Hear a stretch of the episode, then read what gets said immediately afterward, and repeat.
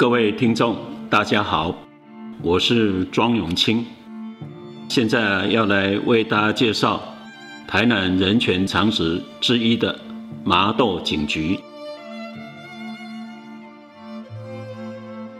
在白色恐怖时期，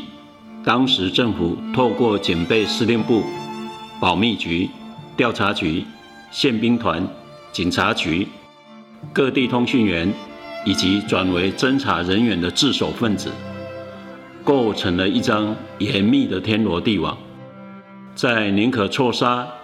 杀一儆百的原则下，对政治受难者及其家属，乃至整体社会，进行了戒严体制的国家暴力。一九五零年代初的白色恐怖政治事件，被逮捕的政治受难者。或自首、自新的人，大部分不是立即送到当地宪兵队，就是送到各地分驻所、警察局进行首次的侦讯，完成笔录、自白书之后，再转送上级的单位进行复训，而后送交军法处问讯审判。也因为如此，各地警分驻所、警局。往往成了白色恐怖时期政府对人民进行国家暴力的第一线。增文警察分局，也就是现在的麻豆警局前身，在一九五零年代初期所负责的辖区内，包括增文区内的麻豆镇、下营乡、关田乡、大内乡以及六甲乡。这是源自日治时期的行政区划。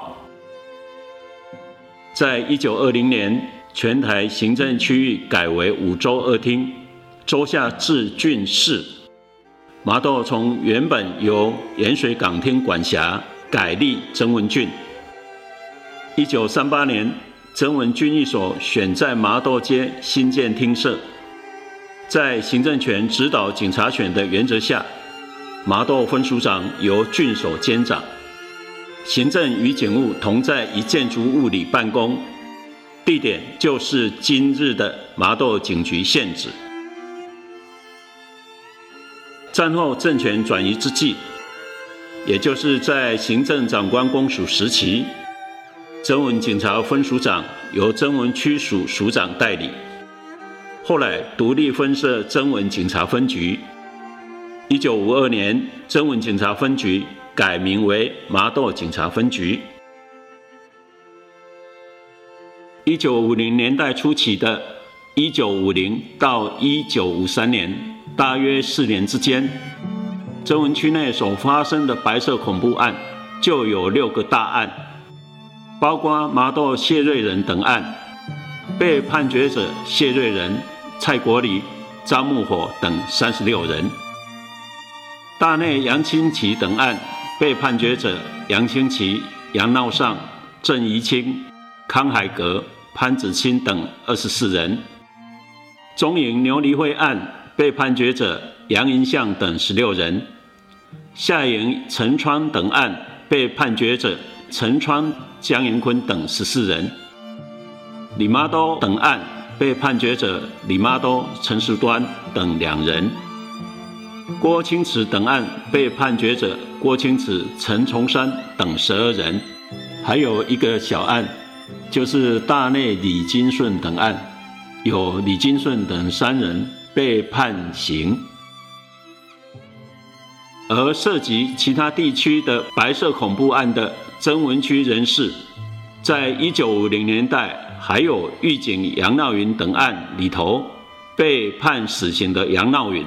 他原是大内乡人，后迁居狱警，是大内亲戚案的郑德安的女婿。郑海树等案白河小组里遭判死刑的黄武忠是六甲人，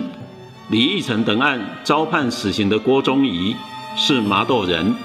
台大法学院叶成松等案遭判死刑的赖正亮是关田人，台中王在拱等案。遭判死刑的林怡武是麻豆人，屏东时光吴鹏程等案遭判十年徒刑的梁明斌、王宽和是关田人；高雄肥料厂案遭判十年徒刑的蔡国志是麻豆人；曾维成等案遭判十年徒刑的陈在家是麻豆人；黄天才等案、蔡来等案遭处感化三年的刘德玉。是麻豆人，以及被关六年八个月的杨清福。后来改名杨富成的是夏营人。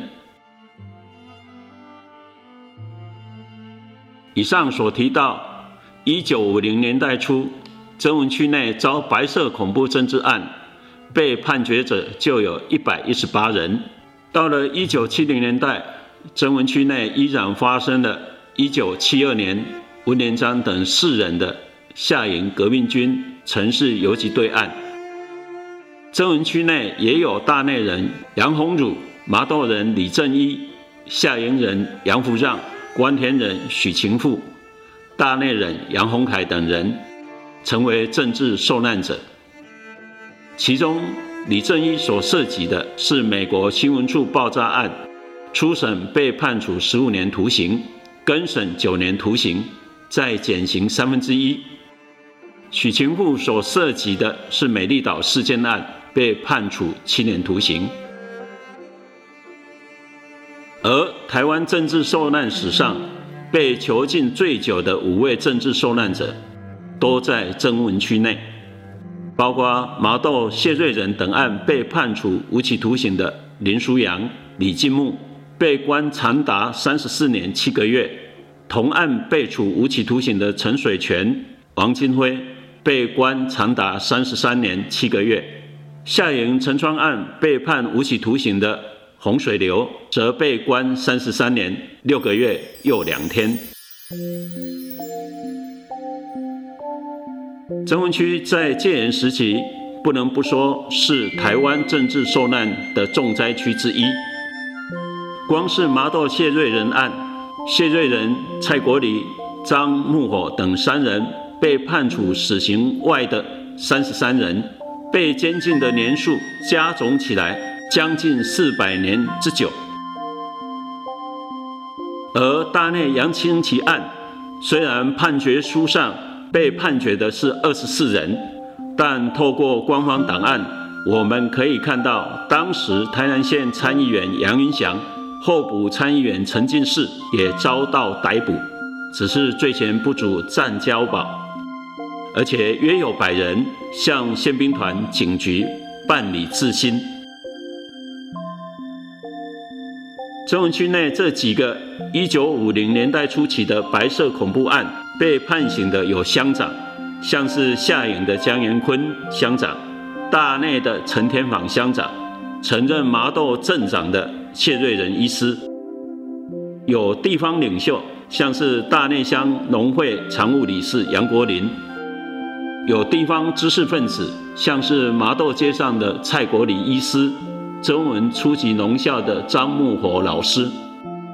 更有许多地方基层公务人员，以及许许多多的农工阶级，甚至是年纪五十多岁的老农民。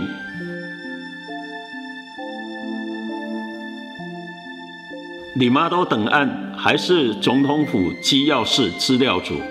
要求。保安司令部会同其他单位共同成立专案小组，全面缉拿李妈多等归案。而大内杨清奇案，则在宪八团驻守台南宪兵队先侦破后，曾文警察分局也随之逮捕侦办相关人士。整个曾文区在一九五零年代初期的白色恐怖，是被严密注视监控着的。这或许与曾文区在日治时代以来就是台湾农民运动的重要基地有关。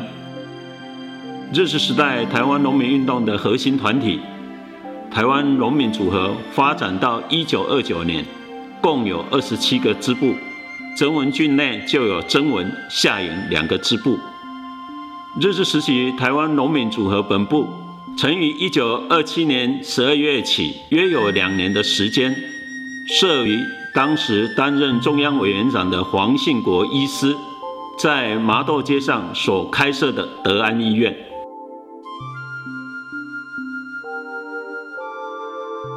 区内对于蔗农的权益的抗争，以及嘉南大圳水珠抗缴的运动，着力很深。在曾文区也常常可以看见台湾农民运动的健将，像是台湾三级的简吉、严石吉、陈解，左翼作家杨奎，台湾农运三女将简娥、张玉兰、叶桃，何朝忠、张行、陈坤伦。赵港等常常穿梭奔驰于曾文溪流域的平原上。黄信国医师也因为他的仗义疏财投入运动，被称为迦南才尽。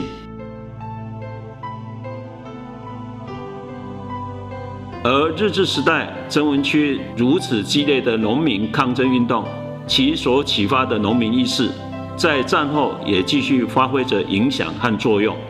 甚至农组的主要干部、参与者还被列入民国三十六年一月一日台湾省行政长官公署警务处刑警总队各县市监党分子调查表的台南县监党分子调查表十五人名单之内。这十五人名单涉及在原曾文郡内的有十二人，包括下营地区的。冯进彩、冯典、黄景公、陈川、沈军、江林晓、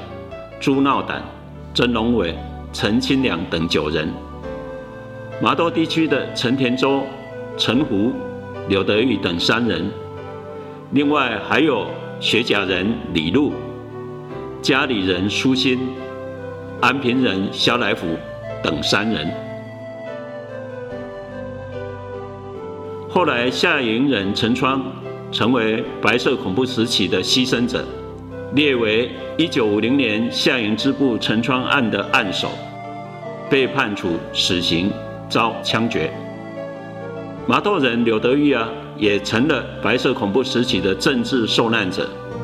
列入1953年黄天才案、蔡来案，被判交付感化三年。二二八事件时，曾文区内有严德国、毛坤洲、蔡国信、陈振雄等等所组织的治安维持队。当时行政长官陈仪的外甥丁明南担任曾文区署署长，兼任警察所长，也出面维护地方秩序。然而，严德国等人事后也都名列暴动分子。甚至被逮捕判刑。